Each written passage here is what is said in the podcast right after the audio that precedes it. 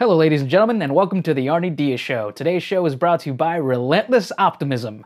And on today's show, I speak to Seth Brammer. Seth is a food and beverage specialist who operates out of Dallas, who, with his work through Slow Food DFW and Shift Dallas, is trying to both help the service industry survive this pandemic and help the food industry as a whole become more sustainable. I talk about a lot of things, and it's a really great conversation. I really hope you enjoy. Um, but before we get started, I do want to shine a light on Lebanon, an incredibly disastrous thing that happened. If you would like to help, I will be linking at least three separate ways that you can help the people of Lebanon. Please enjoy the podcast. I've got a lot of really cool things planned for the next couple days. I've got another help video as well with some more Dallas resources and a few more interviews, hopefully, if I can get them in the coming weeks. Thanks for watching, guys. Thanks for listening. Please enjoy.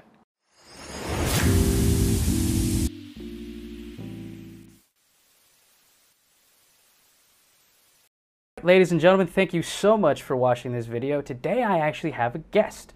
Um, his name is Seth. Uh, he is a food and beverage specialist operating out of Dallas, who, through organizations like Shift Dallas and Slow Food DFW, is trying to help both give information to the people in the industry and trying to help the industry itself become more sustainable.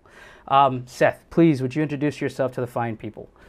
Yeah, of course. Well, first, thank you so much for having me on. Um, this should be fun. You know, when you when you reached out and asked if I wanted to come on and talk about food business and the food systems and you know COVID and all that, it's like yeah, that's uh, that's my jam. So thanks so much. I really appreciate it. Uh, like you said, my name is Seth Brammer. I'm from the Dallas area. I've lived here for a long time, and uh, I've been doing food and beverage projects and kind of really had wanted to be in the restaurant business since I was a teenager, and uh, have done that basically my entire career. And um, really, right before COVID uh, was happening, I was getting to a point where I was about to start opening a restaurant with my business partner. At that time, I was teaching uh, at Dallas College in, in, downtown Dallas in their culinary school, running the beverage management program there.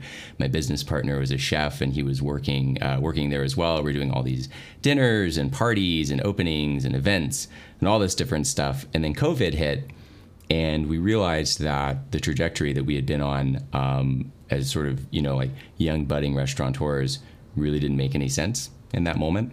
And so um, you know i decided to create shift dallas right then. Essentially it was i guess kind of um, you know right in april um, and right when everybody was kind of getting laid off and everything was going crazy and right when you know people began to really start taking it seriously essentially. Um, right. And we put a group of people together, kind of not knowing exactly uh, what we wanted to do, but we knew that we wanted to help people. And we ended up putting together a group of people that ended up being um, a lot of communications folks. And yeah. you know, one of the things that's really cool about the restaurant business is there's a lot of people in it that you know work in all sorts of different areas you know there's a lot of people that are doing it as a second job or you know they they just sort of do it because they like it but their real passion is something else you know yeah. And so we we were able to tap into a lot of talent really early and essentially took that and created a platform where we could just get information out to people. And that ended up being our main goal uh, throughout the summer was just to provide as much information as we could for folks um, and make them just sort of aware of what was available. There was a lot of different nonprofit stuff popping up here and there, and like there's a lot of people giving away food and sort of making things, um, you know, available for folks. And we just wanted to kind of like help amplify all the goodness that was going on. So, you know, I focused on that pretty heavily for about three months this summer and near I guess about about six weeks ago, we sort of decided that because Texas was barreling back into this um, reopening stage, that we really needed to recalculate where we were going to take shift and how we could actually help people sort of in this new reality. And so I've been spending the rest of the summer really focused on that and um, kind of creating different ideas and um, different businesses that are sort of appropriate for this new age that we're that we're moving into, mm-hmm. and hopefully, you know, kind of touching back on some of the things that I do in my past of you know doing events and doing a lot of education in the field and trying to like you know empower people in the service industry. Really want to start creating platforms and frameworks for people to. Um, you know actually like access some of the resources but really you know take steps for themselves to start fixing the business right? So that's kind of the that's kind of the dream there. So for me you know as a as a food and beverage guy i started as a chef. You know i went to i went to culinary school on the east coast and spent a bunch of money and did all that and Yeah. then somehow ended up in the in the front of the house doing doing bar stuff and did that for a long time. And now and now I mostly consult on restaurants and uh, and consult with with projects that are kind of in the space of uh, of people that deal with food and beverage and service and and mostly education I think is is really where I end up most of the time so a man of a lot of hats I think For sure. Uh, I was looking you up, and you do have you have many projects. I feel like you have a lot of things going on, kind of all at once. But they are all really geared towards the service industry as a whole, and really kind of uh, bringing it to the next level. I think is really what your work at least stands out to me. Looks like what you're trying to do, right? Um, you know, uh, um, I started off as a uh, um, uh, an expo, right? That was where I like very very first started. So I was in the I was in the back of the house, brunch shifts, going through all that, and then I eventually worked my way up to work uh, on the floor as a waiter. Um, and I and then the one thing that I, I the, the education that I got from the industry, becoming making that transition was, a uh, it is an industry you can move up in. You know that's not something that you can do a lot uh, in a lot in a lot of industries here in the country now. But B, I, I, I, I grew to admire and, and really uh, uh, uh, come to understand the artistry and the work that goes behind all these things. Um, and I, I really wanted to get you on here because uh, I feel like like you are really in tune to both things, right? Uh, the heartbeat of the industry and what it's doing, but also trying to kind of grasp what the industry needs to do to kind of shift and change into like what it needs to be in the coming future, uh, what the you know what the new future looks like of the industry. And I think um, a, a good way to kind of kind of sidestep into that is uh, is talk about some of the things that you're doing with uh, so Slow Food DFW, right? Um, that organization, if you would please talk about a little bit of what they do and your work that you're doing. Yeah, for them. sure. So slow food is a movement really that started in Italy. Actually, it's a it's a cool story. Back in the 70s, the first McDonald's was going to come into Rome, and Romans got pissed and Yeah. they went out into the streets and they threw this amazing dinner essentially that lasted for like 3 days. And it was this crazy amazing protest that only Italian people could pull off. And of course, the McDonald's got built anyway, but they continued Yeah. on this tradition. And the idea was like, well, they're doing fast food. This our people like slow food, right? Yeah. And so that's really the whole idea is that, um, you know, it started from this sort of pushing back against the way that the food business had been going. In, modern times, it's a global movement. And so we've got chapters in every state in the country, it's all over the world. And here, you know, DFW, we've got a chapter, we've got state representation, we- you know, there's folks in Austin and Houston, and, and they're everywhere.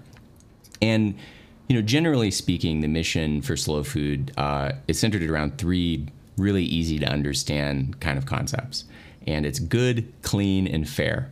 And we apply that to food, but we also sort of apply that to everything that goes around the food. So the folks that work in the business, and you know how the food is treated, and the animals, and you know the way that they're grown, but also sort of like the authenticity of it, and if it's sort of doing it in a respectful way you know if you're using ingredients that make sense if you're if you're treating things seasonal th- those are really the the tenets of it and so it's an organization but it's really a, a philosophy essentially that the food that we should be eating um, you know should be from the earth should be good for you and and should be doing good things in the business essentially like it should be good for other people and so, um, you know, locally, the Slow Food DFW chapter has been around for a long time, and it's it's kind of absorbed a couple different groups through the years, and um, it's never really been super big. You know, slow food for a lot of people has meant potlucks and sort of like wine and cheese events, and that's really been what it's been for a long time, actually. And now that there's a lot of young folks that are in the food business that are really you know, aggressively trying to change things, um, you're starting to see a lot of change in organizations like Slow Food. And so, you know, this year I decided to step into the fray a little bit with those guys because I'm really good friends with the chair, uh, Amanda Van Hoosier, who was actually the founder of the Coppell Farmers Market, uh, one of the founders of that, and helped organize the whole thing. It's still a volunteer run farmers market, totally amazing. She also founded the Coppell um, Community Gardens. and also still totally volunteer run community gardens. Um, worked as a, a director for the you know Dallas Farmers Market for years and years. Helped you know run Profound Foods, which is amazing like farm to table initiative where they they basically will take farm food and deliver it to your house. They used to only do to chefs, now they do it to your house because of COVID. They're making Yeah. even more money. Yeah. Totally amazing. Yeah, absolutely. So so there's these just amazing people that I've met, you know, being able to hang out on farms. And so I was talking to Amanda, who now primarily has a flower farm, and that's what she does. She does cut grown flowers with local varieties, essentially that that grow really well here, and sells them at the farmers market. And it's just it's just amazing. I mean, really really beautiful stuff. And I was talking to her about slow food and sort of what it could do. And I, I've always really seen it as this as this network of folks that you know we all know everybody in the business essentially all of the folks that are kind of interested in changing you know how food gets to the table and what we eat and where it comes from are sort of involved and so we've got this really amazing brain trust and so you know at the same time I was doing this interview show uh, for Shift and you know Amanda was like hey could we do something similar for slow food. So we created the slow food lunch break, and it's essentially a half hour to an hour long conversation uh, just with folks that are in slow food that are interested in sort of sharing the message of, um, you know, what is already here. It's really an answer to the question that we get constantly when people find out how cool the food scene actually is here in Dallas. This is sort of like my life essentially. Is people like, oh my Yeah. god, I had no idea. And I say, well, let me tell you about all this shit that we have going on here. There's all this amazing Yeah. stuff.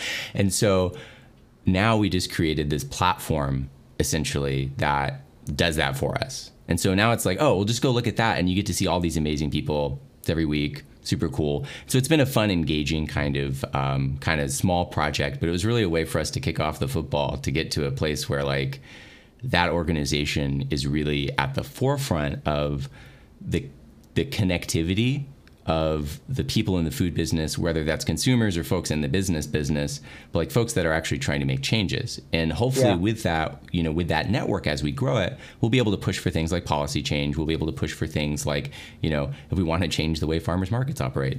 Well, if enough Yeah. people get involved with that, it's actually fairly easy to do anything you want in a city. I mean, shockingly. So I think it really you know, for slow food, it's really about that. And so the first project was Lunch Break. Um, and we're working on sort of um, the next stages essentially for Slow Food DFW. We're really working a lot on trying to to get it to feel more modern and more approachable for young people that want to help change Dallas. Essentially, folks that want to get out there and put their hands in the dirt and are really interested in you know maybe installing community gardens or working in school gardens or volunteering at farms, stuff like that and we're trying to basically build a platform that would facilitate uh, folks being able to do that and you know and the folks that are looking for that kind of help to, to be able to find it you know really bringing the community together um, you know at the end of the day like for Dallas, we're only as strong as people know that we are. So if you're Yeah. doing something anonymously, it really doesn't matter how cool it is. Um, and it's a blessing that we live in this age because it's so easy to you know to tell everybody what you're doing right? And so that's kind of what what i'm working on right now is just is just sort of helping them you know spin into this next version where we can we can sort of build a bigger uh, you know an army of change makers i guess in dallas For sure, and I'd imagine that this, uh, you know, this this network that you've developed is probably a really good conduit for ideas to form themselves as well. Uh, I, I I do see that that kind of thing happens when a lot of people, you know, a lot of when a lot of heads get together and just kind of brainstorm things. I'd imagine that you guys probably, you know, already have thought of things uh, about slow food that might change the way that the entire industry has uh, is moving to, right? Um, uh, uh, I understand. Like, uh, uh, there's a one of the biggest issues that was going on during um, the early parts of the pandemic. Uh, you know, the food shortages and the fact that um, there there was a lot of there was a lot of uh, you know agriculture and a lot of food, a lot of milk, a lot of a lot of just all kinds of protein that were just being discarded because they uh, because essentially the apparatus was not there to deliver the food directly to the store. It had to go through an, an intermediary, right, that needed to purchase the food, have the food packaged, and then it would be taken into the stores, right? I'd imagine maybe um, like breaking that that that second crux is probably a big deal, or like maybe um, like I wonder if you guys have ever talked about uh, like a, the bigger way or an easier way for you know the farm to make it to the to the store and the market quicker, right? Or, Yeah, or some yeah. things like that. I, I, I yeah, imagine. I mean, you're you're touching on sort of the the real secret sauce essentially of like what everybody's got on their mind of like how do we move from a place where um, everybody's going to the grocery store or they're going to restaurants and they're essentially eating the same foods over and over and over and over and over again. You know, America's um, Americans as a culture, you know, I mean, we eat a lot of different foods, but not really. Yeah. know, so we're we're fairly we're fairly narrow, and the problem is is that as we move to a place where we're trying to be a little bit more, um, you know, we, we don't like monocultures, right? We want to plant all sorts of different things because that's better for sustaining sustaining ecology. Essentially, we don't want structural collapse of different you know plants, right? I mean, I'm sure you've heard about bananas. At one point, all the bananas were wiped out, and then we had to reinvent Yeah. new bananas that were resistant. Now we have the Cavendish, and at some point Yeah. it will be wiped out as well because it's an aggressive monoculture, right? So that's a problem everywhere. When you start doing these things locally, though, um, you know, it's easy to talk about the national stuff, like, well, you know, the big Yeah. the big companies need to grow better stuff, they need better regulations, whatever, right? Okay, sure. But locally, you, then you really get into some weird issues. You know, I went to college in Rhode Island, and Rhode Island, obviously, smallest state, quite small indeed, but they're very productive for food with farms. I mean, they have some decent farmland. You can, you know, you can get chickens, you can get cows, you can get, you know, people grow wine out there. You can get blueberries, you can get all sorts of weird stuff in Rhode Island. They grow it, and it's got a climate that allows for a very specific thing to happen there where you can have an awesome farmers market with fruits and vegetables and all this awesome stuff and then the winter rolls around and it's beans and it's gourds and it's kale and Yeah. that's it right yeah. if you go to Texas, you come here in the summer and we don't have a lot of fruit.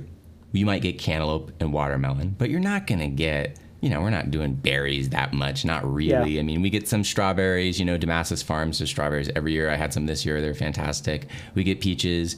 But the problem is is that Americans want everything, right? Mm-hmm. And so if you have a grocery store and the default model is, well, I could get everything there, then most people are just going to go there. And I'm not Right. one of these people that says that the customer is wrong for wanting what they want. They're not. They're they're totally right to want Okay, yeah. this fantastically amazing wonderland of I can get anything I want instantly.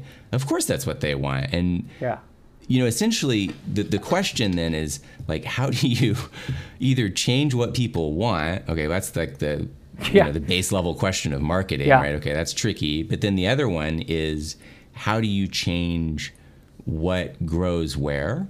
That's another solution. Or how do you change, you know, how do you become even more convenient? Or how do you become, uh, how does it confer more status upon you to do it a certain way, right? Like, how can you manipulate essentially the way that people feel about doing these things, about changing the world in the way that you want, about asking for organic products? Now, everybody and their dog asks if everything's organic, right? It's Right, just a thing. right. But that was just marketing, right? So we can do Yeah. essentially the same thing, moving those things forward. And, you know, I see the biggest roadblocks, though, being the fact that everybody else is rushing into this world of like drone delivery and, Hmm. you know, anything, anywhere, and the hyper connectedness. And it's really, um, it really leaves local produce, local food, local restaurants, local quality. Essentially, it leaves that um, to to being a little bit too expensive, essentially, for most people, right? You know, Yeah. and it's a little undervalued for most people, just Yeah. because you'd probably rather go to Chick Fil A or Whataburger because it's really Right. convenient, right? And so, you know, as a business, you know, we you got to think about this question on multiple levels because as a restaurant, it's an impossibly hard question, and as a as a consumer, you know, it's a hard question, and you're thinking like, how do we how do we move the entire food system over, right? Well, then COVID hit, Yeah. and you see. yeah. and you see what happened with with the supply chain right so to put it in perspective in this area there's probably about i would say about 60 farms that are that are like chefs are going to be buying from these farms some of these farms would be like distributing into you know i'm talking like local like you could drive there it wouldn't be like ridiculous you know but things Yeah. people they come out to farmers markets and stuff probably about 60 right it's not Yeah. this massive number there's a couple micro farms here and there But then you kind of blow that up and you realize that most of the food in this country is coming from, you know, concentrated areas where all of the meat's coming from this one spot. You know, all of the almonds all are coming from California. All of the tomatoes are all coming from Florida or California. You know, all everything is all like stuck in one spot. And so basically what happened is when COVID hit and they shut all the restaurants down, all of the restaurant food essentially just stopped moving instantly. Yeah. And so there was just this huge stockpile of all this stuff that wasn't going to go out to distributors. The distributors weren't selling anything to customers. Customers couldn't even pay their bills. Some of them. yeah. And then in the opposite happened in grocery stores at the same time, essentially. So it stressed the system. In grocery stores, everybody ran out and bought everything instantly. And so your middleman distributor, who the reason why your grocery store is going to use it is simply because it's too much work to deal with thousands of different farms across the country and thousands of different producers. So you're just going to buy it from somebody who does that for you and they specialize in that. right. And so, really, like, where is the incentive for Kroger essentially to start using a different distributor, or where is the incentive structure for that distributor to even exist in the first place? right. The to explain how some of that may actually happen, you can look at a model of a company that started here in the DFW area, Profound Micro Farms. They started about five, six years ago growing just leafy green lettuce, you know, a 1.4 acre farm, very small. And then uh, Jeff Bednar, the farmer there, uh, decided to start another company called Profound Foods because he had figured out the way into the I know. really any market was to sell the best possible produce to chefs because they were the only people who were actually looking for amazing quality produce. Everybody Yeah. else didn't really care. So he sold it to chefs and he built up this list of selling to like 60 different restaurants in Dallas. Then he started Profound Foods, where he was buying food essentially as a distributor from Yeah. other farms and ranchers around him so that he could deliver all of it at the same time. Essentially, farmers helping farmers, right? Yeah. Well, eventually, somebody like that could get big enough to start selling to people, right? Well, Yeah. what happened was during COVID, his sales hit the ground instantly because he only sold to restaurants. Yeah. Within like two weeks, they flipped the entire business model and went to retail and then doubled their sales perspective wow. for that month. From Wow. like, I mean, literally, like the chart is like this. It's like yeah. like that. It goes all Yeah. the way down and then it goes Yeah. doubles, right? Wow. And that was from allowing the high quality food now to be available to consumers. So now you might think, okay, well, is it because the people had been eating the high quality food in the restaurants and now they missed it and now they want it in their home? Or is it something weirder, which is that the people in their homes were afraid to go to the grocery store and they wanted to know that the products that they were bringing into their homes were the highest quality and the least touched and the least manipulated by the big machine that they couldn't see, but instead were being taken care of by normal people with faces on the internet Yeah. and they doubled Yeah. in sales. So, but how do you do that for everybody? That's, yeah. That's definitely. I mean, um, I I actually think I know Profound Foods. They sell foods out of uh, community. Am I wrong? Am I right about that? Yeah, yeah, Community they did. They've Company? done Yeah. some pickups at, at community, and um, you know they do a they did a grocery bag thing actually there as well, where they um, heard that foundation, which is an awesome uh, foundation that essentially helps. They've been feeding a ton of people this summer, essentially, and then before that, they were mostly working on healthcare issues, trying to get service industry workers healthcare, and I think they're kind of switching back more into that role um, and still feeding a bunch of people. And for a little while, they're giving away Profound Foods bags essentially full of all this awesome farm food Yeah. to different uh, to people in the service industry for free essentially pretty cool so yeah it's like a lot of a lot of good people that like each other Yeah, um, you know, uh, it, the that that model shift uh, to me kind of signifies a, a bigger shift in our economy, and I think the pandemic has definitely highlighted the the weaknesses of the older system. Um, and the strengths of the newer emerging system, which is emboldened by the internet, right? Uh, you, you have um, essentially the, the internet has democratized a lot of I think um, you know me uh, not just uh, uh, advertising but media in general right um, and uh, I think like a, big example is the gig economy right uh, so the gig economy is 100% completely like it, its infrastructure is on the internet and it is completely based on giving people work who are going to only be independent contractors, right? Mm-hmm. Not having to go through an interview, not having to go through a face a face up interview, not having to dress up, put a bow tie. They just sign up on the internet, and depending on which service, you're either going to get a card in the mail or you go pick up a card. But you're like you're good to go, right? Um, and I, it's interesting to me that uh, like Profound Foods, they had the apparatus to make that shift, right?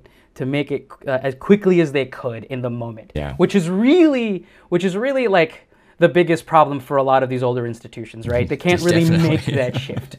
they can't make that shift in a timely manner, right? Um, and I, I think uh, the, the work you're doing with, with uh, Slow Food definitely highlights what I think is is the growth of that newer apparatus that is coming around and, and making sure that you know uh, small farmers into themselves are getting into these networks right? These little communities of uh, of farmers coming together to help each other, but also help their kind of little macro industry uh, in of itself, right?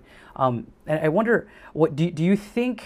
I, like I know that this is a, a, macro question about a broad kind of thing, but do you think uh, like there is there is a world where uh, the market share of smaller farms becomes larger because of this kind of growing social storm coming, or like at least you know the growth of the the apparatus behind these kind of uh, smaller organizations, kind of growing yeah. and having more more of these uh, you know farmers together, but people like you going into that community as well, connecting those people.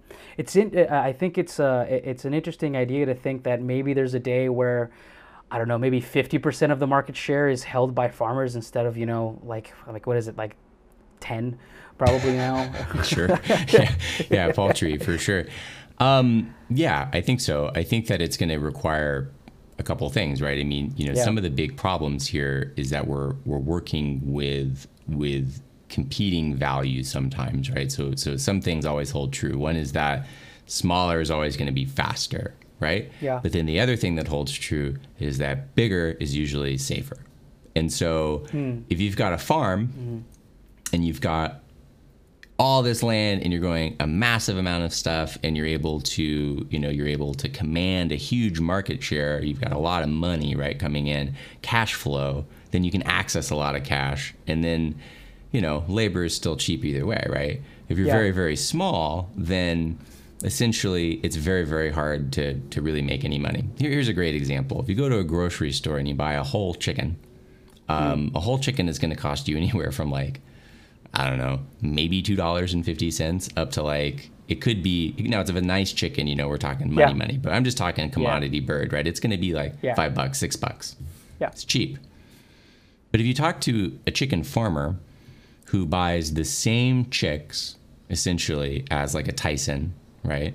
Yeah. Um, who uses a better feed, okay, but you know, lets them actually run around, takes care of them, does the right amount of them typically for a farmer like that who you know can just manage uh, one or two people's worth of animals kind of you know manageable sort of business you know yeah. you need to sell those birds for somewhere around like 15 bucks mm-hmm.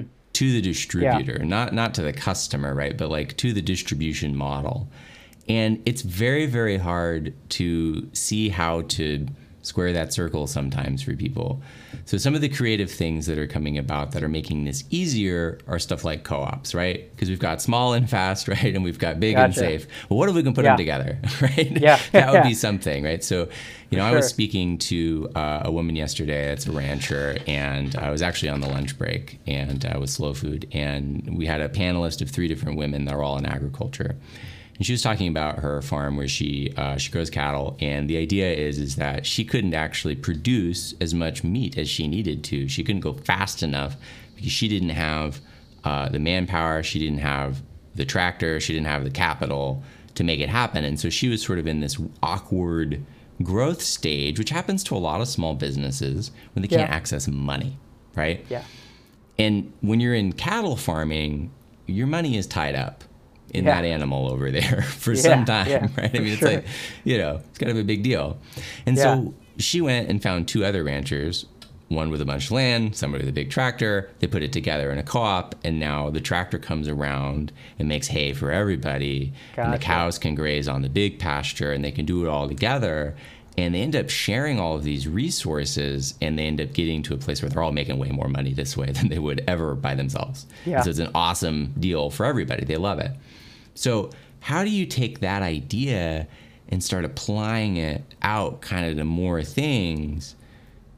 Gets challenging, right? Because if you're doing Yeah. three people, well, you know, everybody's friends, everything's cool. But if we start Yeah. talking about larger organizations of folks, that's when you start like, it's basically an HOA, right? Yeah. You know, Yeah. and like if you're getting Yeah. into a big organization, things are really challenging. And I think this is why, traditionally speaking, the competitive capitalist model of lobby for lower regulations, lobby for a way for us to make more money by doing less work, essentially, and then figure out how to increase productivity has always won because, like, that's what we're competing on, essentially, is capital acquisition. If Yeah. we're competing as a society on something else, perhaps on our ability to cooperate and provide food for everybody at a reasonable price, then we're in a whole different Yeah. ballgame. Now, Yeah. again, we get into these weird challenges. In a way, in a hyper capitalist system, it's unethical to try to provide extremely high quality food for everybody at a really low price. Yeah. Because isn't that what restaurants do? Right? I mean, it's like, Mm-hmm. how do you take that away from from the capitalists and move it over into the place where everybody's like, you know what? Everybody should have really great Yeah. food all the time. Everybody should have farm food, right? I mean, wouldn't that be nice? But I think that honestly, if we're honest with ourselves, it's very, very hard to imagine how to get there because I don't think that people really want to spend the amount of time that it would take out on a farm. You know, you'd have to volunteer and go work on a farm. That's just real. You know, somebody has to Yeah. do it.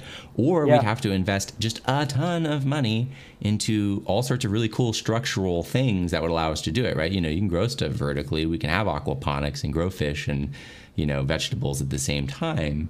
But making a lot of people happy is really, really hard. So I think that if we're honest with ourselves, unless there's some big change in the way that the world organizes itself, I think that we're looking more at the small, competitive, disruptive things. And I think that's where your Uber comparison and the gig economy comparison starts to make way more sense.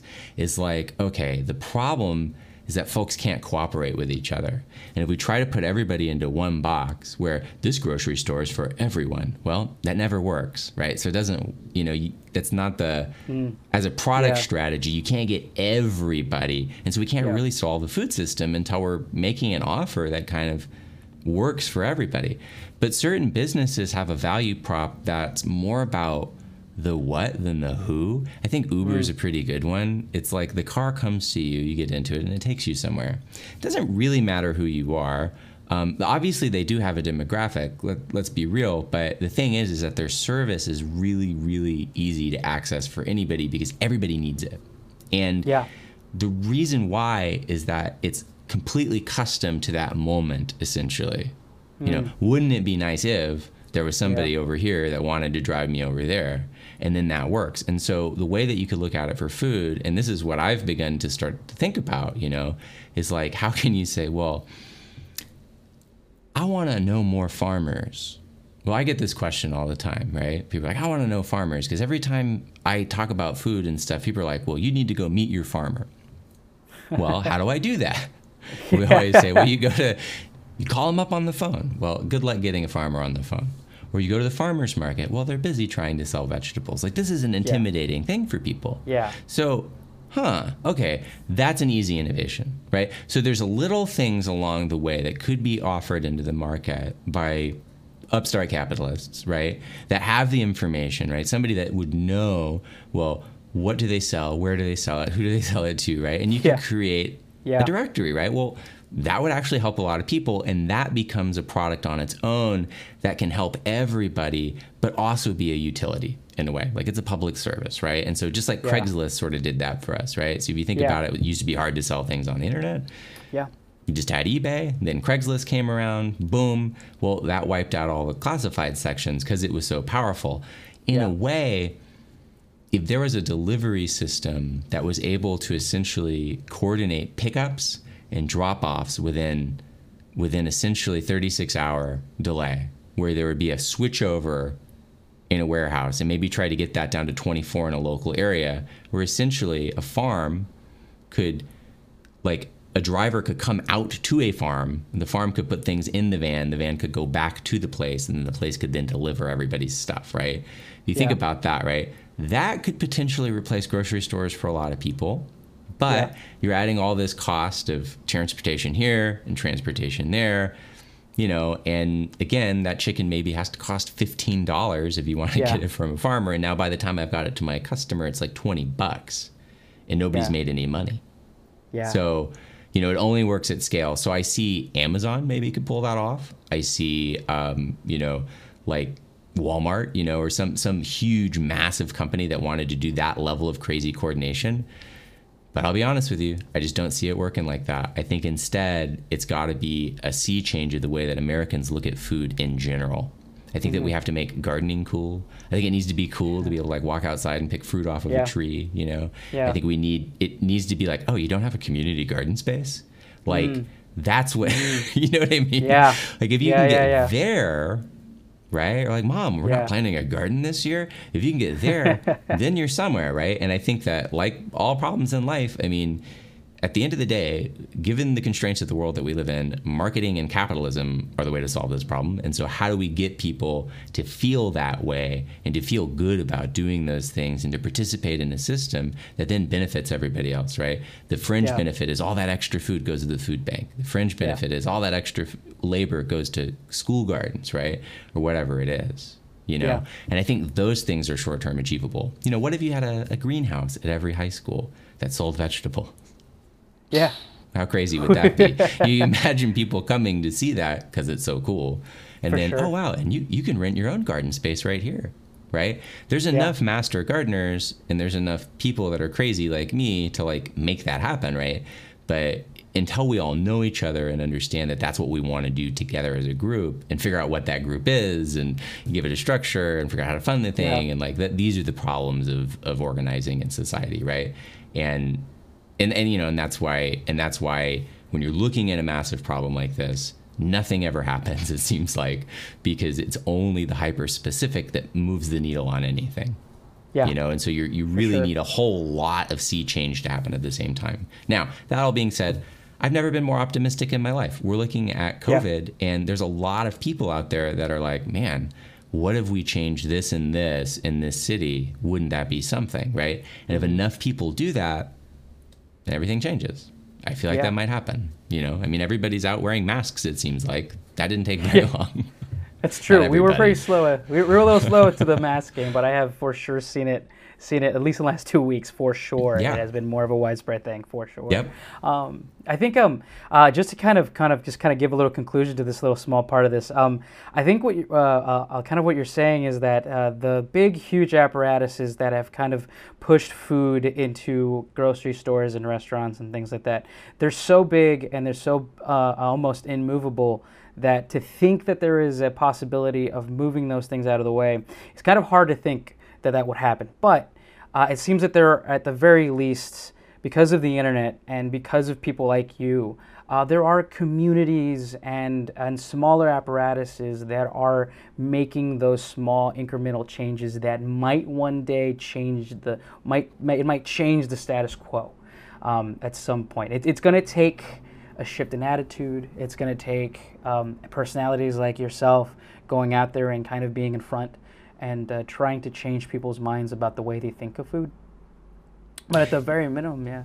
Yeah, well, and I want to. I guess I want to add like the the real, the real secret here, right? So if anybody that really cares about anything like this, and, and it doesn't have to be food. I mean, just to blow the whole thing open on how you change things. At Yeah. the end of the day, this is about leading people who want to be led. Essentially, there's a whole group of people for no matter what it is you care about. There's a there's a massive group of people that care about that as well. There's so many people in the world. It's law of averages. People care Yeah. about it. If you can think For it, sure. people care about it. Yeah. And the problem is, is that nobody has started the movement yet, right? And so a lot Mm-hmm. of people are like, well, what do I do? I'm just one person. And what I really, Yeah. really love is is popping that bubble really aggressively because this idea of being just one person is the only way that it could ever be. And so it's a stupid excuse. And you're only ever going to be an influential for yourself, essentially. Yeah. You're you're influencing yourself to go out there and do the thing that you want to do. Now, if you do that and you give generously and you lead and you say, come, let's go here, right? You make it an inclusive thing. What happens is all the other people that are too chicken shit to lead suddenly have somebody to follow. And because you know that that change needs to be made in the world, um, sitting on your hands and saying, well, somebody is going to step up is really, you know, you have to ask yourself, what kind of person are you interested in being? Right? Yeah. Because if you can identify Yeah. problems and you can identify solutions, but you can't act upon them, what good are you doing? Right? I mean, it's really like, it, it, you know, it's a strange way to look at it sometimes, but I mean, you know, that is what it is. Your solutions to the world problems mean nothing within your head. And then you get the other group of people that say, well, how do I, you know, I don't have the solution. Well, again, you don't need the solution. You just need to know that there's a problem. And then you have to start asking questions about, well, why is it like this? Why, why, why did things become this way? Let's just say that you, you had an axe to grind and you wanted to figure out how to change something about Texas, uh, let- let's say Dallas city government. Okay. First thing you need to do is understand who can make your change. Probably city council. They're extremely mm-hmm. powerful. There's 14 of them, which means you have a good odds of sort of like convincing enough people. And they usually, if one of them votes with something, you know, they can usually convince their friends. And so, like, if you can meet some of these people and become influential with them, you might be able to get what you want done. Right. Yeah. Now, if that is the case, and and you're like, well, I want to do this, but I don't know these people. I don't I don't really know how it ever even got this way. Like, you know, why is it that you can't buy liquor on Sundays or whatever it is that you want to change? you can use the questioning process of understanding why it's that way to change it. You literally can change things by asking questions about why they are the way that they are. It's called journalism. And all you have mm-hmm. to do is essentially say, huh, you know, I've really been wondering, you know, why did this happen? You go on the internet and you figure out, well, who wrote that article? And you call them. And then you figure out, well, this guy voted for it and this one didn't. You call them and you say, why? And then you report on that information. The people that are looking for that information, right? Like, do you ever wonder how we could change this? This is how. Boom, you're the leader. Done. It's over, Yeah. right? And people come to you and they say, what do we do? And you say, well, I have these questions left. Right? None of it is hard. It's simply believing that your questions are worth finding answers to, and I guess just believing that you're worth, you know, the time of asking them, right? Like, I Yeah. should do this thing, you know. I mean, if, I would hope, but if you really truly want to see change in the world, uh, mm, you're probably sitting around and not doing it, and you probably don't really want to see the change, right? So I always just, uh, you know, I tell people that want to be be the leader and be the change maker, be careful about the way that you talk about what you want to do, because if you talk about wanting to change things all the time, but you never make any moves to do it, no one will ever listen to you, right? And Yeah. so, you know, it's a challenge Yeah. to people out there. You know, it's like you just have to start, right? You Yeah. know, um, the, the other way to put it briefly is just, you know, uh, which I think really hits people really well. So I always like to use that as, a, as an example. But everybody is just sitting out there waiting to be picked. And um, the brilliant author. Yeah. Seth Godin, um, the quote is so brilliant, but it's like, pick yourself. Yeah. Like, Yeah. no one is going to pick Wow. you. like, Wow, yeah. Why would they pick you? They don't know what's in your head. That is ridiculous. Now, if you Absolutely. said, hey, look at me, here's this thing, let me give it to you, right? Look at it. I did the work. Tell me what you think. Now you're going to get some feedback and, and probably be negative, but that's a good thing, right? Yeah. Yes. you yes. know that's the first step Yes. you know but but that's really in the essence of it right we talk about like how do we make these changes and and honestly the tech is there my friend you know as well as i do anybody could do any of these things but people Yeah. are deciding that they don't deserve to they Mm. they subscribe to to imposter syndrome and they think they think negatively about their abilities Yeah. essentially and part of what i do is try to change the world the other part is try to make people change that part of their mind so that they can help me making your own army as well. Uh, yeah, um, I, I love that. I love that so much because um, I think that it, that that that kind of advice applies for everything. Uh, it doesn't it doesn't matter if you're in the food industry. To everybody, it- to everybody it's- in the it's world. literally- Doesn't yeah. matter what you want to do. No, just just you know start and and and be okay with failure. Um, Yes. It's it's a big thing that a lot of people just they just don't like to deal with failure. They don't like to deal with criticism. I mean, I, it's in myself as well. I fight imposter syndrome every time I turn on this camera. Like, uh, um, and like I've, I've reserved myself to just fighting it as much as possible. And um, it's Hey, really well. thank you, thank you. But it is, it is, it's such a. I feel like it is, it is probably, if if the if the human being had, like five or six traits that it had to always have to fight off, one of them is is is the the the thought of being powerful, or or the thought of having the capacity for power. Oh yeah. You know, it's scary for so many different reasons. There's a brilliant book that you must read called The War of Art. Now, you've probably heard of I the Art of War, Sun Tzu, Yes. but but have you heard of The War of Art?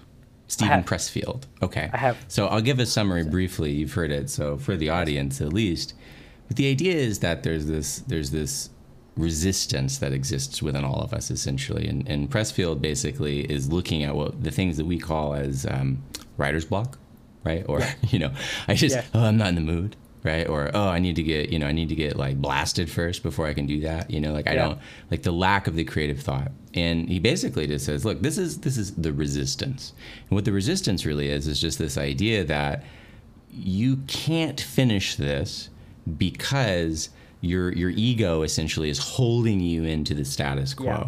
And so the closer you get, this is the painful part, the closer Yeah. you get to being great, the harder it is to step forward. It's like climbing Everest essentially. But Yeah. once you summit, down ain't no thing, right? It's easy. You're like, oh wow, that was no big deal. And that's the magic of the resistance. It is the most evil force Yes. you know, in humanity. But but understanding that and understanding that it is a war and that it is the discipline of saying, I'm going to get up and I'm going to do this thing. This is the thing that I do. It's putting on your hat and saying, if I want to be a writer someday, then I will be a writer today. I will write Yeah. today. That makes me a writer. You know, Ryan Adams, a brilliant musician and and womanizer apparently, and and Yeah. Me Too Me Too aficionado. I will tell one good story about the man though, and take his advice as a songwriter and nothing else. Is that he gets up every day and writes songs for like eight fucking hours. yeah, And there's a reason why he puts out Yeah. multiple records every year and wins all the awards and is incredible. And it's because he does that. And there's many, many people who do. Stephen King, Neil Gaiman, many examples of folks that treat what they do as a profession, essentially. So if you are in the business of changing and leading and organizing and having big ideas and seeing things through, right, then you must make that your job. Like Yeah. that is your job. And if it isn't your job, then you may reevaluate sort of what what it is that you're trying to get out of it. Sometimes people feel like they have to go change the world because they want to fit into the world and they just need to meet the right people. That could be the issue too, right? But folks that truly want to change things, I mean, yeah, you just have to pull off the band-aid. for sure. Uh, uh, when I um, so I heard about the book from, I heard it. I heard it from. I'm gonna bring up this guy. I'm just gonna do it once. Joe Rogan. Fine, Um, bring up Joe yeah. Rogan. yeah, he he touted the War of Art. Um, man, like seven years ago. Oh wow. Um, yes. So I I've, I've been listening to him for almost ten years. I mean, almost the beginning. Sure, Um, um, there is a, a I, I I'm going to find it. There is an infograph of the War of Art that details just like in picture form specifics from the Oh, book wow. in a picture format. I forget where it is, but um, I'll if, if I if I find it, I'll, I'll put it on this part of the interview. Um, but the biggest thing for me, the the biggest lessons that I learned from um, understanding that book and what it what it brought to me is that it, the reason he calls it a demon, the reason he calls it a war, is because it is painful. It, it, it is it is the, the the act of discipline is a painful act. It hurts, and it and it is scary, and it is it is like facing down a monster.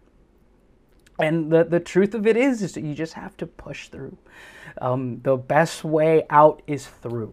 Um, and it's uh, it's it's it's it, it, it's a it sucks, but a lot of people have uh, you know a self-esteem and you know be it societal or or just you know things have happened in your life but uh, we have this like uh, a lot of people have this uh, ideal about themselves that they can't move beyond but it is it is the the it is true of my life and for my example that the greatest highs and the best rewards that I've ever gotten or from pushing that away and from really persevering and just being as fearless against my own fears uh, as possible.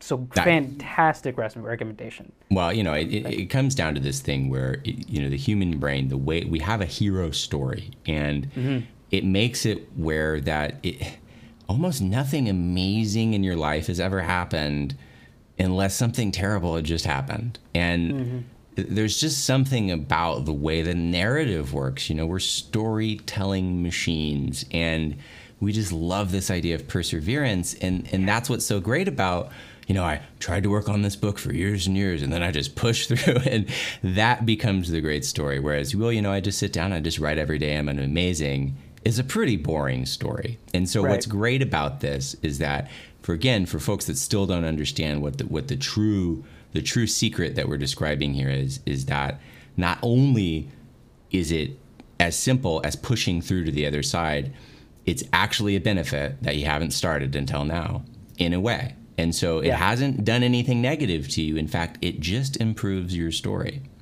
And so if you're able to say, you know, I struggled and I struggled and struggled, and then I decided to take myself seriously, that's when other people start to take you, you seriously too, right? And so it's a really Absolutely. nice kind of way to get into Yes. these things. And it's also a great way for other people to get inspired to do their own thing.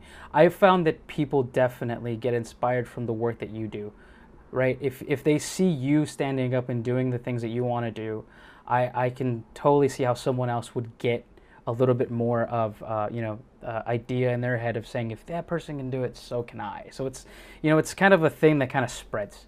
You know? Yeah, I think so. Yeah. I mean, you know, really, and, and that's the goal, right? And I, I challenge myself, you know, to put myself into uncomfortable positions because if I'm doing it, oh, there's a bartender up there talking to all of these people. It's like, you know, the bartenders out there are like, wow, cool. You know, I have a good friend, Kathy Al- Altamirano, who uh, works for Counterculture Coffee, which is like the most progressive coffee company in the world, essentially. And they they scope out all these tiny farms and pay everybody way more money than normal for their coffee, and it's just incredible. And she is um, Latina and specifically goes and judges coffee competitions so that she can sort of rep you know the people that are on the stage for them because if you know anything about coffee it's a bunch of dudes that look like me but usually mustaches right Yeah. and um, you know when you know when people of color and and women are doing coffee contests like that's pretty rare actually and so Yeah. there's something that we can do just literally being in these places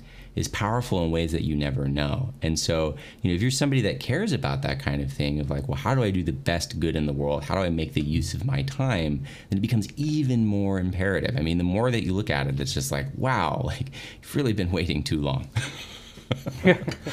Absolutely, absolutely. You, you'll find you will you will you will you will change yourself in ways you didn't even realize just by Yeah. having that act. Um, I do want to get back on topic before I let you go a little bit. Um, you are starting a bagel company in the midst Yes. of all this.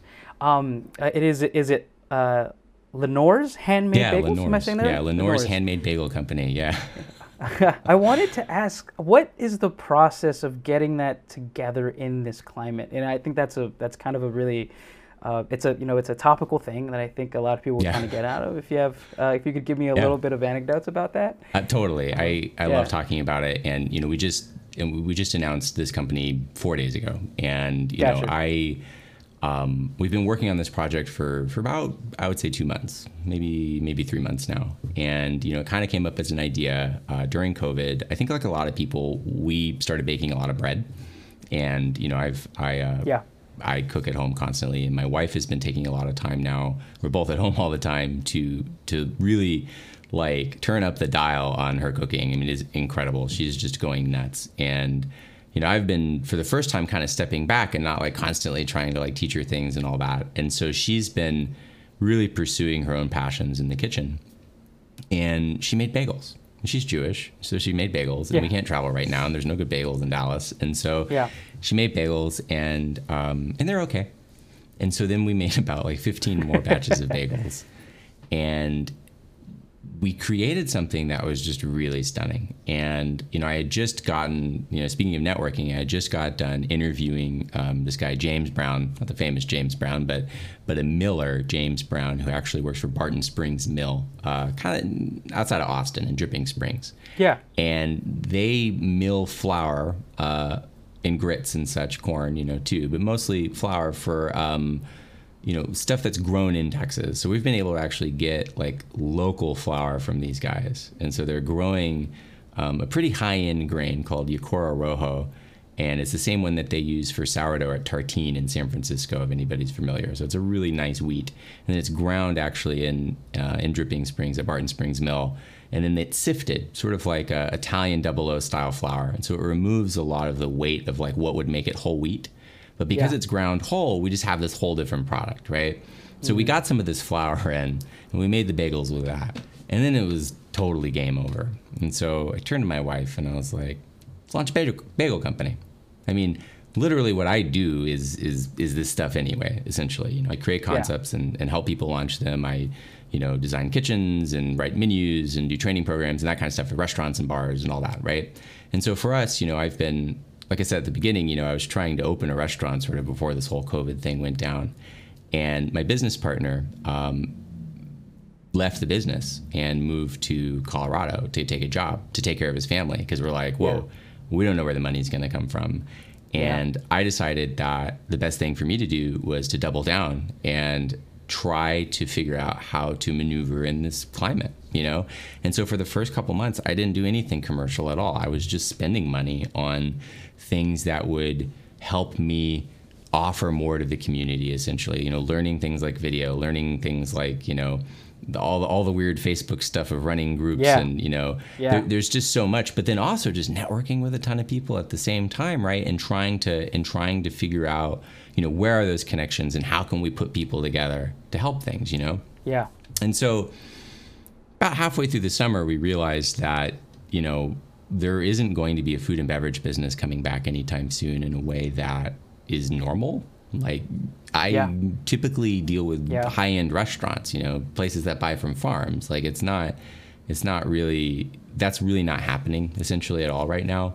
And so we decided that it would be really interesting to see if we could de- develop something that we could bootstrap using very limited equipment, very limited money, but instead that relied on sort of the internet and was able to scale in a different way than a normal food business would. So Mm, That's typically, interesting. yeah, you know, I mean, so like typically, if I was going to design a bagel place, I would say, well, what are we going to call it? We named it after Jessica, my wife's uh, grandmother, Lenore, and you know, she's from New York and used to eat bagels and the whole thing. It was Yeah. a great story. It's wonderful. Sure. And she drew out the logo and all that, and you know, we scanned it in and made it all sexy, and Yeah. you know, typically what I would do is then go try to negotiate some real estate and write a business Yeah. plan and figure out, well, how much money do I need to borrow? Am I going to fundraise this money? Am I going to give away some equity? Am I going to go to the SBA? Like, how is this going to happen, right? And then I have to interface with an architect, an interior designer. We'd have to deal with, you know, a real estate broker. There's just all this stuff essentially that goes into opening a restaurant. And typically, it's crazy expensive, essentially. Mm-hmm. I mean, just like nutty expensive, somewhere around $400 per foot, typically, to get the whole thing built out, to pay the lawyers, to get your licensing, whatever. And then you would start. So you'd need more money for like in the bank and all that, right? But it's about Yeah. that much money. So if you, you know, think about like a thousand square foot restaurant, it's a big old Yeah. number, we're talking about $400,000. Yeah. Wow. Yeah. Okay. That's a very small restaurant for a lot of money. That's typical for a new build restaurant. But if you look at what happened with COVID, somewhere between 25% and 50% and maybe more if Texas doesn't get its act together of restaurants will never open again. And that means that there's going to be a lot of weirdness happening in the market. It means real estate prices are going to go down. It means equipment's going to go down. It means because there's going to be all this used stuff everywhere. It's going to be weird. And so we thought would be interesting is to try to scale in a way that would take advantage of of the fact that people are at home and aren't really that worried about like where something is as much like locations aren't as important as they were a moment ago. Right. And instead, if you could get it delivered to their house, there's a way to do there's a way to do something that would be that would essentially get you um, you know, small scale ghost kitchen delivery kind of thing, essentially. Yeah, yeah. like the Instagram kitchens are doing now. yes. Yeah. So it's a small scale delivery kind of Yeah. Instagram thing, right? That's the idea. But Yeah. once you once you establish that in the market as like a single item thing and then you become the master of that item, then you're able to scale into bigger locations, storefronts, all this different stuff. So it's essentially brand building in reverse. Because normally you Yeah. have to make this huge investment up front and then sorry, my dog is squeaking. Give me one second. I'm gonna unsqueak your pancake for just a second. Thank you. My dog is named after food.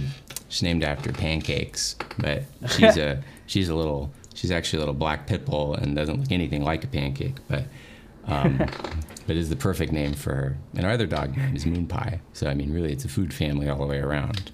right on. Yeah. So, but what it allows you to do is essentially get out there and get your brand out there and use all of this latent inventory of stuff, right? So, there's a lot of kitchens laying around, there's a lot of equipment laying around, there's a lot of designers, there's a lot of web people, there's a lot of whatever, right? We're doing most of that stuff in house. So, you know, we we do events and we do different things already. So we have a lot of equipment, right? I've got to I do tech and design, so we can understand that. So then the next question is is like, how do we get the food to people? Well, there's an awful lot of people without jobs. Yeah. And so, what if you were able to essentially say, hey, like, out of work baker, would you like to deliver this product? And once we're delivering enough of this product and we slide into a situation where you're, we're no longer delivering it because we can, you know, we're doing Postmates or we're doing Uber Eats or we're doing whatever, right? It's about scaling with sort of the resources as they exist.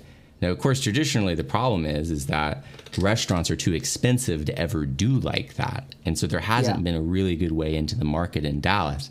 Dallas, it's not the hardest place in the world to do food trucks, but it's very hard to do food trucks here. It's why we don't do food trucks here. Probably Yeah. noticed there's not Yeah. a big food truck scene. Yeah. And so there's not like a real obvious way for people to get around this. And so what's happening now is that folks are doing this ghost kitchen thing essentially where it's a brand that lives inside of a space, but that space isn't important at all. You could move somewhere else and the brand would still be the same. And so for something like Lenore's, you know, our first move is to actually get our product in other people's businesses. So we're making bagels, but I'm going to sell them to other people who will then sell the bagels or make products with them. Like I'm gonna sell them to my friend Julian at Whisk Crepes Cafe over at Sylvan and 30. He's the first person, first customer essentially is like, hey, I you need three go. dozen of these bagels, right? I gave him a bag of bagels. The only marketing we've done is I made six bag of bagels and handed them to six people, right? Okay. Yeah. So one of those people says, hey, I need three dozen of these bagels next Friday. I'm like, oh, okay. that was fast, right? And so Yeah. And so I'm thinking like, well, I wasn't necessarily going to do that. But see, the thing about being the salesperson and being the owner at the same time, very important if you're starting a business, is that you get to decide what you sell. And so it's like, well, yeah, of course we do wholesale bagels to restaurants for you to make sandwiches. Duh, like obviously that's what we want to do. And so we're Yeah. going to fill that order. And now we're thinking, wow, we could do a lot of things like that too. Right? And as you grow, you start to understand that like if you're a restaurant, then the only eaters that you can see are the ones that are in your room or the ones that are on the app and they're ordering from you or whatever, right? But mostly the people that come to see you.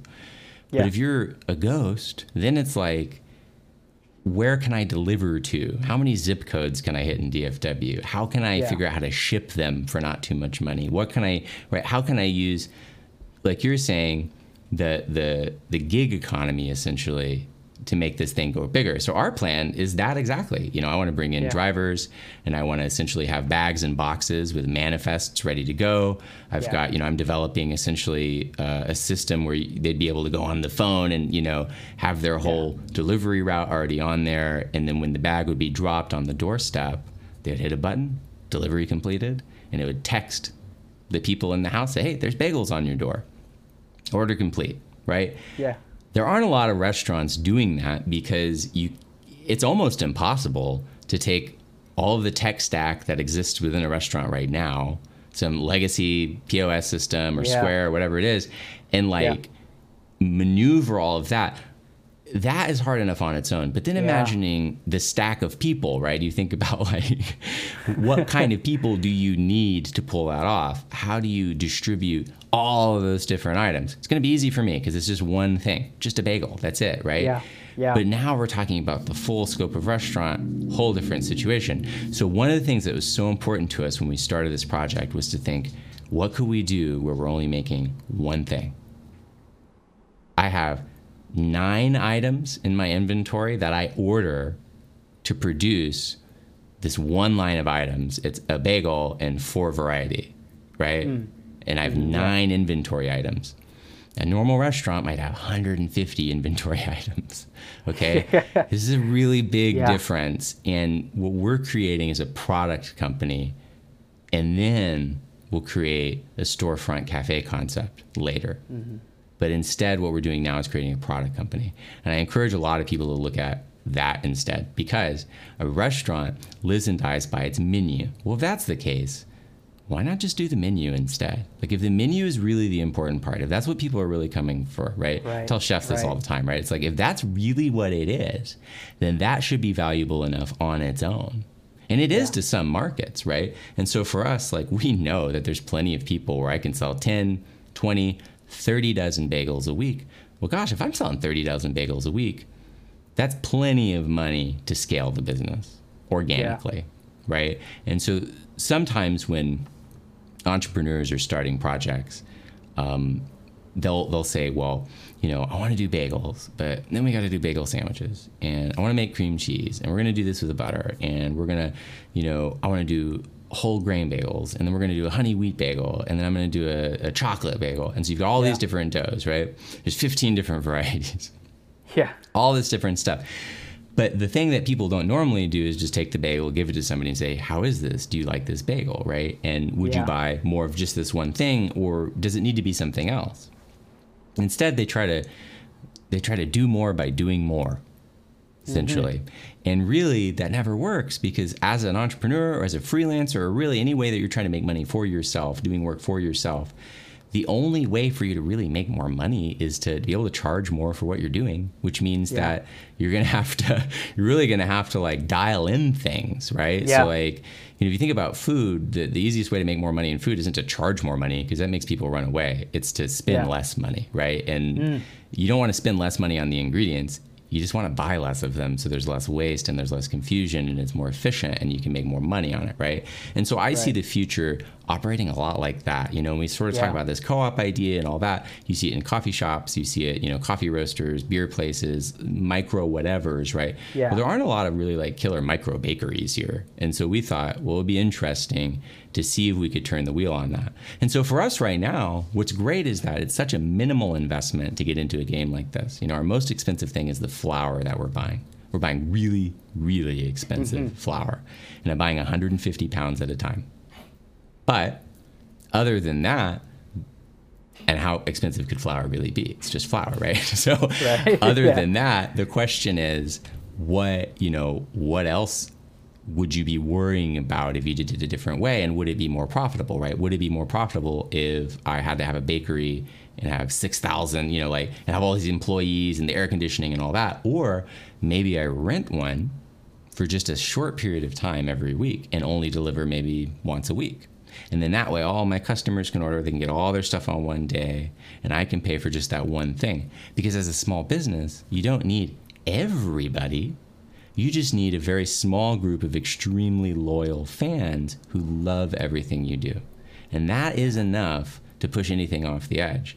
And so the restaurant model of build it and they will come is mm-hmm. flawed from the beginning. And I really encourage people to sort of explore different ways to figure out how to advertise a restaurant before it exists, essentially. Mm. Because if there's a way to, to build excitement and and and just this like, oh my God, this thing is happening before it actually happens, then you don't have to take as much risk because restaurants are really expensive. And then the other thing is that because from an investor perspective, restaurants and concepts and products that are already proven in the market, maybe written about already, there's been events, there's been this, there's been that, right? They're a lot more likely to invest in that. And so it's a really, really good strategy, I think, moving forward for people. It's obviously challenging depending on what you're trying to make, bagels are easy, Sure. right? There's a For reason sure. why we're doing that. It's actually not easy. It's the most challenging bread there is probably to make, but Yeah. it's still bread, right? So you know, Yeah. easier than Yeah, yeah. easier than steak probably for for distribution. Yeah. Yeah, for sure. You don't have to grow an animal for several, Exactly several right. months or years. Yeah, exactly Absolutely. right. Yeah. Uh, I do. Uh, I do like the insight there. Um, it sounds like uh, essentially what you're doing is is scaling back the overhead, right? Which is basically we're gonna we're gonna just dump all this huge, massive, bloated stuff to the side. We're gonna start with basics. First, we're just going to make sure we're gonna we're gonna we're gonna make one thing that's really good, and we're going to advertise it in house as best we can, and try to get you know loyal people to come in, right? Which you know does sound like what is emerging to be, and what should well actually, if you were to just break that down before COVID, that's a, that's probably a great strategy to start a business. It's a But now great because- strategy. Yeah, but now because of COVID, it's Yeah. like it's what's really probably going to work, right? It's what really, right? Like, There's a never way to put it, and, and I'll, I'll reference Seth Godin again. So, so Seth Godin's an author of all these amazing marketing books, and, and his most recent is called "This Is Marketing." And the whole thing, there's just one thesis. It's really he, he- the way he puts it, and I think it's so funny. It's like literally the only thing you need to know about marketing is this, and it's people like us do things like this.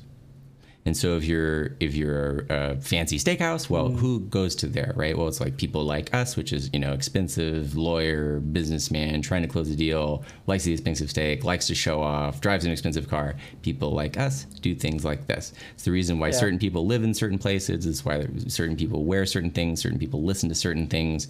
It's just marketing. And so, you know, we're talking about like pre and post COVID, right? So pre COVID, yeah, the idea is, of course, you know, get your core group of people to fall in love with your product, and then they will tell their friends because they say, hey, you know, I know that you love traveling to New York, and I have found the best new bagel, and it will blow your mind, and you owe me big. Right, because this is status acquisition, right? This is what people Yeah. do. They're like, "I'm let me tell you about this place." Like anytime you've ever been to like one of those cult classic, amazing like barbecue joints, for instance, is a great example in, in Texas. You've probably been to like you know Blacks or something like that, or you know Cattleack or Pecan Lodge, Yeah. right? You're Cattleack, line, for right? sure. Okay. Yeah. And somebody invariably in front of you turns to you and says, "Oh my God, have you been here before? You need to get the X, Y, and Z." Right, and then sometimes they'll even come over to you later and say, "Hey, For did sure. you get that thing?" You know, especially in. Texas, right?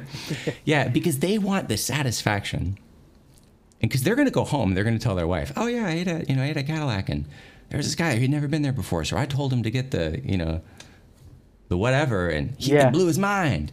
And Yeah. because because that makes him feel good to have told somebody that he did that thing for you, right? So you know, Yeah. people like us do things like this, right? And so before COVID, yeah, it's people like us. Well, we go to these cool restaurants. We we do, we eat this food. We eat you know we eat gluten free. We do whatever we do, Yeah, right? It's yeah, marketing, right? Right, And right. so the problem is, is that people see that and they say like, well, I go to steakhouses because I love this steak, but that's bullshit. That's not why they go to the steakhouse. They go to the steakhouse because everybody else is there that they want to be around.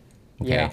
And there just happens to be steak there. The steak is sort of like secondary to the thing that you're really Right. selling. Um, you know, I always used to say that the future of retail is entirely in the hospitality business. But now the future of retail is just sort of up in the air, right? Yeah. you know, and, Yeah. and that's what's happened post COVID. might so it's be not- literally.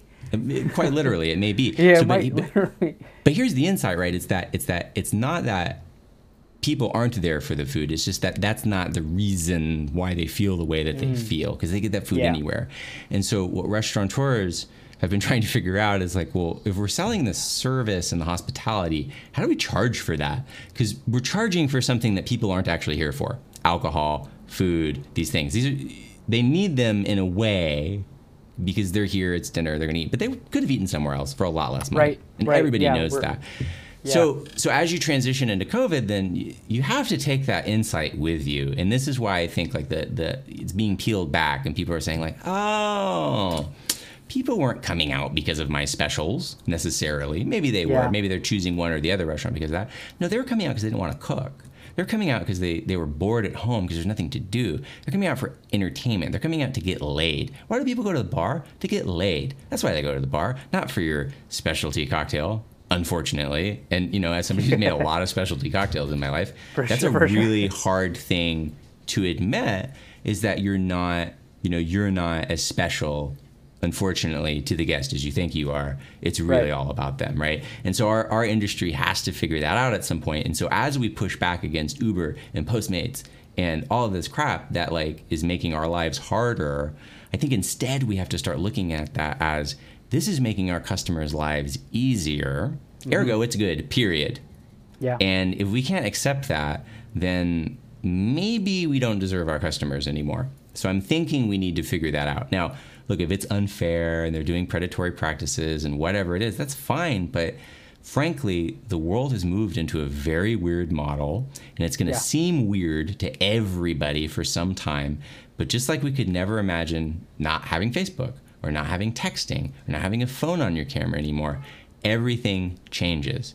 And camera phones killed the digital camera market. Yep. And digital camera Yep. market, they didn't cry. They made better cameras. They made cameras Yeah. that were worth buying that you couldn't make that technology happen on a phone because the distances are too small. And those are the Right. cameras we buy now. And it drove innovation. So what are restaurants going to do? That's the big question. And I think like it's it's kind of our move, you know. And Yeah. so there's people that are that are working on that. You know, I have friends that um, you know, Niwa Japanese barbecue in, in Deep Ellum. They're they're hosting inside of it right now a little pop up called Sandoitchi, and it's a Japanese sandwich thing, and it's incredible. And I think their first week they sold like ten thousand sandwiches. I, I swear to God, it was like wow. yeah, sold out instantly, just Yeah, like stupid yeah. busy, but it's Wow, yeah. Instagrammable and it's sexy and it's cool Yeah. and it's innovative, it's comfort food and it just, Yeah. you know, but you just go and you just pick it up or they deliver it and it's like that is really exciting to people when there isn't other things that are exciting, you know, or look at uh, drive-in movies. I think is another one. Drive-in movie Yeah. theaters are back. Yeah. Well, it makes sense because Yeah. you know, for this moment. Now, people say, wow, we should open a drive in movie theater. No, it's a terrible idea because they're going to go away as soon as COVID goes away because it's not more convenient than Netflix. So Yeah, it will go true. away. And this Yeah. is the thing is we always have to remember like don't compete with Amazon, don't compete with Netflix. Like these are bad ideas, right? Embrace the cultural changes, right? But do it better. You know, as an entrepreneur, it's always about, you know, are you the first person to ever do it? Are you the best person to ever do it?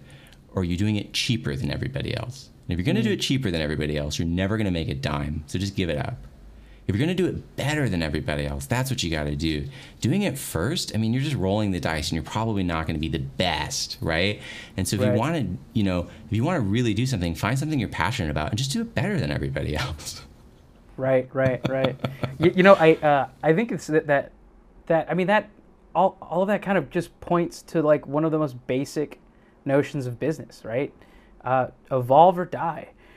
it's like You have to. industries, yeah, industries go away because more conveniences happen, and it's the reason Toys R Us went down. Uh, it's the reason the MLB is going down. You have leadership that is just not innovating or not allowing innovation to happen. There could be so much cool innovation in sports. It is such a huge wasted opportunity, you know. Yeah. If you look at what happened with fantasy everything and the fact Yeah. that the major leagues didn't figure out how to have the, the fans want to play the game. They They want to be in the game. Yes. It's not that complicated. You know, people Or, don't um, understand it, but they, they, they want to be a part of your process. You know, people like us do things like this. Yeah. They want to be Yeah. you, you know? Yeah. Um, uh, one of the biggest things that they did was they went through YouTube, the MLB did, and copyrighted anyone who talked about baseball. like, they completely kicked It's the opposite of marketing. an entire. You see, yeah, you see that, like, but yeah, that's that's it's kind of that's It's what happens. though with anti-marketing. industry. Yeah, it's it's one of those crazy things. And um, um, before I let you go, I kind of um, one last little thing I want to talk about. Um, what, uh, if with your expertise and your time in the industry, um, is there any type of actual, um, say, uh, government sponsored program or any type of thing or legislation that you think uh, people should go out there, people in the industry, people not industry, who, uh, should be pushing to their congressman? Um, any specifics that you can give on, on any on any kind of things like that that you know uh, would help move the needle in you know in helping the industry as a whole or or macroly I think there's I think there's two big categories essentially of things, you know, and, and and we can get really specific, of course, but I think that, you know, generally speaking, the things that matter right now is this idea that America is in love with small businesses. We're like mm-hmm. just, you know, I mean, come on, it's ridiculous. We It totally cheat on our girlfriend economy. with small businesses. Mm-hmm. And the problem with that is that our actual government is not. And so, mm-hmm. If we want to make life easier for people, um, we need to essentially make it easier to start a business in this country, which kind of sounds crazy because this is the land of Yeah. opportunity. It's supposed to be very easy. And it is functionally simple to do. But the problem is, is that we don't educate anybody about finance unless they Yeah. Go to college for it. Essentially, you know, you you you don't Yeah. learn about accounting and finance, and people don't know what a p&l is, and they don't know how to do a budget, and and none of those things sort of exist until later, and you sort of learn it from work. And I, I do think that is by design. And so I would love to Yeah. see education on how, how you can start a business, what an LLC does for you, why it protects you, how the tax code works, you know, what pass-through income is, what is a K1, why do all these people calling me all the, The time? science of know? business, yes. I mean, it is like, it's great once you know about it, but then Yeah. what you realize why it's so great is because not everybody does, and so it's specialized information. And so I think we need to democratize that info. I think we need to make it really easy for people to have a great idea and get something open. I think we should make money really cheap for first, second, and third, and fourth, and fifth, and whatever time business owners. I honestly think that. And I think that we should make it cheap in areas that society determines that it wants. Essentially, hey, who wants to open this? And instead of giving the incentives to these big, massive companies that invariably are just using it for tax write offs, we could really incentivize like small fry people. And I, and I think that would be super important. But the, the inverse thing that I think would be really good to happen is that we need to start focusing on labor. And I think, you know, in the vein of, you know, you know, perhaps uh, folks like Andrew Yang, or Yeah. you know, even thinking about thinking about how we can how we can make just the economy as it is right now more fair as a start, you know, and maybe getting to something Yang-esque later, I think is, is a Yeah. really good place for the conversation, right? So like at very minimum, we are going to have to at some point guarantee um, a living wage to people in this country because it is too expensive to live in this country with no money. It is very, very expensive to be in poverty in this country. And I'm one of those weirdos that thinks that we should essentially eliminate poverty in this country and that it is achievable. Um, I think if we were to do that kind of at that high end of the pie in the sky, you know, what do we really want in life? I think that is what would actually lead us to the kinds of revolutions we're talking about with people really being creative, starting new businesses, Yeah. trying to fix the environment, fixing the economy. Those things would be allowed to happen. You know, I think as a key example right now, you've got 23 million people out of work in this country, and the government is trying to force people to go back to work. But the problem is, is that there aren't any jobs. Yeah. And so, if instead forcing people to go back to work by essentially taking taking their livelihoods away from them and saying, "Okay, you're on your own, go for it," instead of that, if we continued to pay people money and we said, "Here's some money to rebuild the economy with, start a business, and if you do, I won't tax you on it, and if you don't, I'll tax you on it just as any other income, and please spend it any way you would like," and give everybody that money, and imagine what might happen. Now, Yeah. the problem with that, of course, I think a lot of people would go get a job, right? I think some people might think Yeah. like, oh, everybody's going to be lazy at home. No, no, no, no, no, no. They're going to be fixing up their home. They're going to be going on massive vacations. They're going to be buying Mercedes. They're going to be blowing up the economy essentially with money everywhere. And then it'll all be gone when it cuts off. But some people, which would be good, right? Then everybody's back to where they were. But some people will have started the next whatever, and they will not have to have done it starving to death or being evicted in the middle of a pandemic. And so I think like Yeah. there are things that we could be doing. You know, fifteen dollar minimum wage would be would be just a really adorable Yeah. start to solving this problem. But I think you know, politically speaking, that that's really what needs to happen. Now, you're gonna ask, well, like, is the actual challenge of getting there? The big challenge, honestly, is society, and you know, even things like fifteen dollar an hour minimum wage. People that work in the restaurant business are against that, and I don't blame them. You know, they make a lot more money than that right now in the front of Yeah. the house. But the For sure. problem is that we just need to pay them more than fifteen dollars an hour. so you know, it's really you know, if their expertise is worth that money, then then that will scale with a salary, just like it does in any other position. The, so the problem really is that human beings we don't value each other. And so I see somebody stocking the grocery shelf, or I see somebody mopping up at the bar, or I see somebody mixing the drink, and I think, ah, they're, they're the help, right? And I go over here Yeah. and I talk to the manager, the owner, right? I used to get this all the time. Oh, are you the owner? Are you the manager? Because I'm the white dude, right? That's mixing the drinks, right? And maybe, Yeah. you know, it's just like, no, like that guy. you know what I mean? Like I'm just a bartender, right? And so Yeah. The fact that we're all still in this weird place where we think it's appropriate to like judge somebody's service of us and leave them a tip, and that's how they make their money, and I get to like punish you and like Yeah. we're in bizarro world. So like when we start to talk about how to solve some of these problems, I think like just basic human decency would, would be a good one. Like we literally need to eliminate poverty and just say like if you have a job, then you need to make at least this much money. And if you can't pay that much money, maybe the business shouldn't exist. Like here's an idea.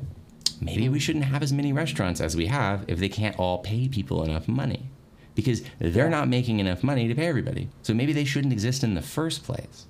And by allowing them to have cheaper labor, essentially what we're allowing them to do is manipulate the economy and provide more supply than there is demand because it's advantageous for their capitalist system, right? Yeah. That is bad for what we're actually trying to do in the world, right? So anything that we can do that actually levels the playing field, which is to say human beings are worth a certain amount of money an hour, period, right? That would be super, super powerful because it would put a lot of people out of business. And I know people say, oh no, that's terrifying. But it isn't. Because if you were able to put people out of business that shouldn't be in business in the first place, folks, that those businesses shouldn't exist, it would open up an ungodly amount of real estate and assets for everybody to use for things that society actually wants. Now, that sounds crazy, but it really is the way that things should go down. And this is why, you know, these generational businesses are the ones that are struggling right now. I mean, look at, you know, Yeah. JC Penney, you know, I mean, things that have been around Yeah. for a really long time, they're having a hard time. Small businesses are much, much more fluid, are much, much easier to change, much, much easier to pivot. And we want a country built of more of those. And so we should make it more advantageous to do that. And we could, you know. And it's not just tax breaks, it's not just all that. It's literally like make it easy to get the money. You know, make it easy and quick. Make it simple. Don't make it some Yeah. arbitrary panel of weirdness. You know, Yeah. Make it approachable provide coaches for people right? Like Mm. you know the city should be investing in business coaches. They should be investing in in how can we like build dallas to make it a place where people actually want to come to to enjoy themselves this is what we're trying to do. So so those are the things that i would worry about. Uh, the problem of course is that the cities are all totally on the other direction right now and municipal politics are about to blow up in a way we've never seen before. I don't even remember Yeah. but detroit was allowed to go bankrupt and Yeah. now Detroit is owned almost entirely by like one billionaire. And so, Yeah. yeah, libertarian wet Yeah. dream, right? So like, Yeah. we're we're heading down that path very quickly because states and cities are not allowed to print money. Only the Fed can do that. And so, Yeah.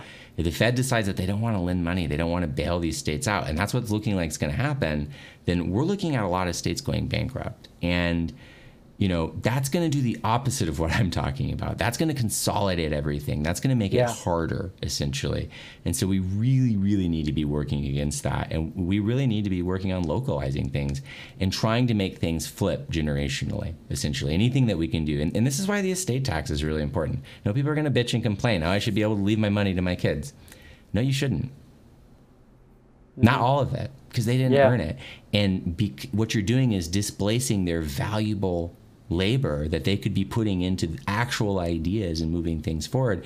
You're essentially tying them up into a place where they're going to have affluenza and not care about anybody. And your business is going to die over time and become a dinosaur. Your, cus- Yeah. your customers are going to hate you. Yeah. Your your people at work they're going to hate you and unfortunately your business will never die because it can't because it makes money because stock market and all these weird things of the way that the world actually Yeah. works right? Because you own assets because these things are real you know? Because if you're a Yeah. department store you own that building and it's worth a ridiculous amount of money you know? So it's like it's such a weird such a weird place to be in. And so yeah people ask me all the time like okay if you change if you could change it like what would it be? And so Right. i will tell you though the, the one thing that would that would really truly help pushing in in, in the direction um, that i'm talking about is is single payer healthcare because as soon Yeah. as you can diver, divorce work and healthcare then there's going to be a lot more people that are crazy like me that are going to be willing to get out there and take those risks it's a privilege it's a privilege truly not just white privilege, but it's health privilege. It's Yeah. youth privilege, right? It's it's Yeah. the insanity privilege of thinking that you can do something that that society is trying to make essentially impossible. That's a privilege, and we need to break all of that down, right? And so whatever we can do to get there. But yeah, I think you know, healthcare. I guess if you want the easy answer. I appreciate that. No, absolutely. course. Um, yeah, yeah, of course. I mean, every, I mean, all of that, all those points are are, are pointing to, you know, it, it, it, this whole situation has highlighted, um, you know, all of the basic underlying issues that have been festering in our economy and our country for over generations, right? Um, and now we we are in this moment where, um, you know, uh, uh, uh, corporate uh, evolution is like we're staring at it. Like we're, we're I mean, it is happening in real time in our faces, and we are seeing the changes and shifts that usually take a decade to ch- to, to take. Um, Totally. and and yeah, and it's you know, and, and talking about these things openly and like this, I think is really important, especially in this kind of moment um, because we are moving so fast, right? Like the tide is moving, and we we have to figure out, you know, if you're a business owner or if you're in the industry or if you're doing anything right now, how are you going to float in this river, right now? And trying to and and, and the long term game here is, how do we change policies to make this boat ride much easier, not just for yourself but for everybody? Run Right. for office. Anybody out there that's thinking about it, please, for the love of God, do. It's it. You know how many votes it takes to get on city council here? You want to guess? Do you have any idea? Oh, what three? It's like Was it it's like five thousand. I mean, it's like you know. Yeah. I mean, it's like nothing. Yeah. I mean, it's just like hundreds I- or I- thousands, depending on your I'm- district. I mean, like it is nothing. for sure. If anyone becomes like an influencer in any way, they could probably pull that off. You Yes, know, they're like yes. a mildly, a Well, they always think that, popular. but then, but then trying to get you know trying to get people to actually come out and vote. And again, make voting easier. Make it compulsory. make voting easier. Yeah, fine people for not voting like they do in Australia and 96% of people come out and vote because they don't want to pay Yeah. like the 25 bucks or whatever it costs if you Yeah. don't right Yeah. do instant runoff voting so that you guarantee that my vote isn't wasted force me to vote and then guarantee that it'll be counted in a way that is accurate and represents what I actually think but who does that benefit yeah, so how do we do that, Well- right? I mean, you know, so we have to be the government if we want to do that. And it really, you know, I, I'm thinking that the real benefit here, Arnie, is that if, if you know, we're, we're around the same age, so we came up in in the society where kids were influenced to join clubs and become leaders and start movements and we're internet people. We're born with this stuff around us, and Yeah. so I am very, very, very, very optimistic that Gen Z and you know the younger millennials essentially are setting up a football and either they're going to run it down or you know and gen z is going to pick it up or it'll be the next one you know but Yeah. i really do feel like now that um, because of the internet essentially and because of the Yeah. hyperconnectivity and just because information information has been let out you know what i mean you can't lie anymore about stuff not fake news right? But Yeah, you know yeah. things have changed for for those of us that really want to know. You can't hide it anymore. Like it, it it's Yeah. changed. And so i feel like that you know we- we're having an intellectual revolution in this country again. And i do think that this is what's going to lead us to the future is it more people talking about more things and more openness of information. It really is opening pandora's box making things simpler and simpler and making the old way less competitive changing to a new version essentially if we make old capitalism less competitive ergo we don't like what they're selling as much then they will immediately start selling something different. But if hmm. it's all of our friends that are already selling that thing and we just buy from them instead, now they have all of the power. And I know that sounds like totally hippy dippy, but it is also 100% true. Yeah. And organizing that will be the power of the internet and the power of hopefully some smart kids in the next generation. for sure. I think uh, that's a perfect way to leave this. Um, I mean, I think that's a that's a great point. And personally, myself, I am a huge optimist. Like, I don't look. I don't know what's going to happen in this country in the next few months. Um, I, I've already reserved myself to the fact the next three months are going to be crazy. Regardless of that, regardless of that, look, I'm going to still be around. I'm pretty sure you're still going to be around into the next year. And I do believe that the younger generations, you and me, um, we have definitely we have the tools to really change this world. And I think there is enough optimism and care. And, and I think there's enough empathy um, just with those people to really carry us into something really, really, really nice, really big, and really successful for everyone. It's going to be long, it's going to be hard, but I am forever Yeah. an optimist because I believe that we are better and that we are always going to continue to be better. I, I, I agree with you. I agree with you. Well, thank you so much for having me on. And I um, I try to make myself very open and available for people. So you can check out my website. I'm at sethbrammer.com or seth at sethbrammer.com if you're into email. And I think Instagram is Seth Brammer. Basically, you type my name in. There's only one other person in the country with a name. It's very easy to find me. I've got the hair. Um, Yeah. and, you know, and, and really, I'm very interested in, in more and more people um, pushing forward on these same kinds of ideas. And so, you know, open invitation if anybody uh, wants to talk about those things and needs help making that happen. That that's that's what we do. So, thank you so much, Arnie. I really appreciate it. And, and let's do this again sometime. This was really fun. Yeah. Great questions. I really appreciated it. Thanks for the opportunity for a platform. Hey, thank you, thank you for coming to my humble small podcast. Yeah, I for sure. Well, hey, we'll, we'll blow it up, man. Do a couple more Yeah. of these. You'll have. for sure, for sure. A couple, yeah. Um, thank you so much for watching. Um, uh, if you need uh, anything from me, I am at just arniediaz.com or arniediaz89 at everything. Um, Seth, thank you, thank you so much. This has been wonderful. Uh, we will do this again, for sure. Yeah, sounds good. Thanks so much. Sure thing.